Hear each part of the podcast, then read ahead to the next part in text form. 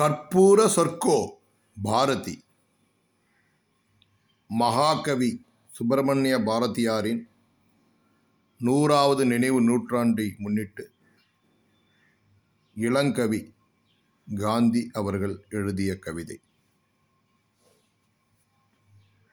ஆதி தெரியா அழகிய மதியாய் அகிலம் வியக்கும் அற்புத நதியாய் அமிழ்தாய் ஓடும் எங்கள் தமிழ்த்தாய் அவளுக்கு தாகமெடுத்த தருணங்களிலெல்லாம் ஒரு தலைமகன் தலையெடுப்பான் தளர்ச்சியை களை எடுப்பான் அந்த வரலாற்று வரிசையில் கடந்த நூற்றாண்டு கண்டெடுத்த முண்டாசு முரசுதான் முத்தமிழ் அரசுதான் நம் சுடர்விழி கவிஞன் சுப்பிரமணிய பாரதி.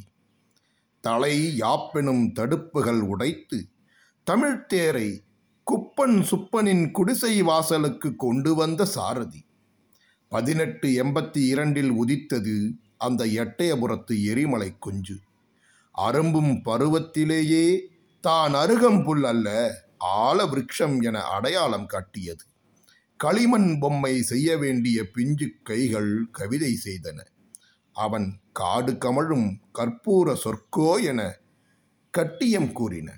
கால வெள்ளம் அந்த கவிதை நாற்றை கங்கை வெள்ளத்தின் கரையில் சேர்த்தது.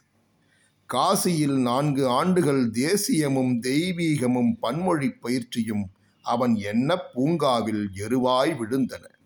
மழித்த மீசையும் மருண்ட பார்வையுமாய் காசிக்கு போனவன் முறுக்கு மீசையும் முண்டாசு கட்டும் தரித்து தீப்பந்தமாய் திரும்பினான். கவிஞனாய் மட்டுமே பெரும்பாலும் அறியப்பட்ட பாரதியின் பன்முக பரிணாமம் பலரும் அறியாத ஆச்சரியம்.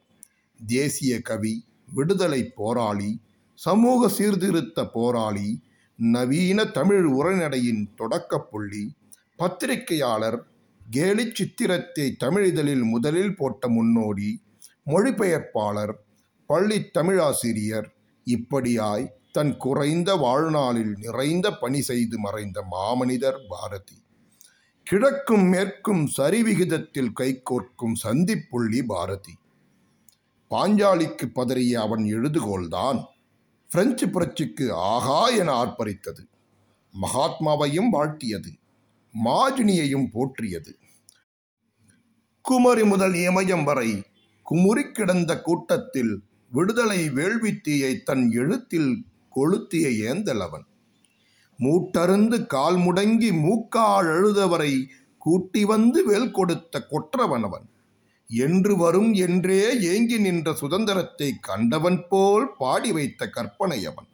சாதிக்க துடிக்காமல் சாதிக்காய் துடித்த சழக்கர்களை மோதி மிதித்து முகத்தில் உமிழ்ந்து சாதி பெருமையில்லை பாப்பா குலத்தாழ்ச்சி உயர்ச்சி சொல்லல் பாவம் என உண்மையை உறக்கச் சொன்ன உன்னதம் அவன்.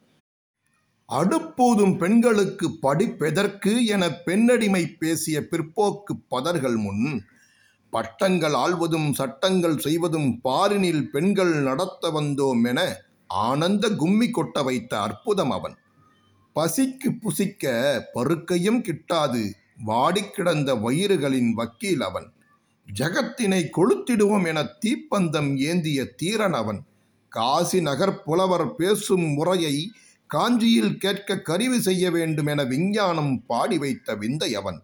கம்பனையும் ஷெல்லியையும் கலந்தே செய்து வைத்த கவிதை கல்வூற்றி வைத்த மொந்தையவன். சிந்திய சந்தமெல்லாம் சிந்தையை துள்ள வைக்கும் செந்தமிழ் சிந்துக்கு தந்தையவன். அவன் பூத உடல் மறைந்த பின்னர் உருண்டு போன வருடங்கள் ஒரு நூறு. அவன் புகழுடல் இன்று வரை மங்காமல் நம்மோடு வாழ்கிறது என்பதே வரலாறு. எங்கள் தேசிய கவியே காக்கை குருவிக்கும் கவிதை பாடி சென்ற கவிராசனே. அன்னை தமிழ்மொழி அகிலத்தில் இருக்கும் வரை உன் புகழ் வாழும். உன் வீரமும் ஈரமும் மனிதம் போற்றும் புனிதமாய் மனங்களை ஆளும். வாழ்க பாரதி புகழ் வாழ்க பாரதம். இளங்கவி காந்தி.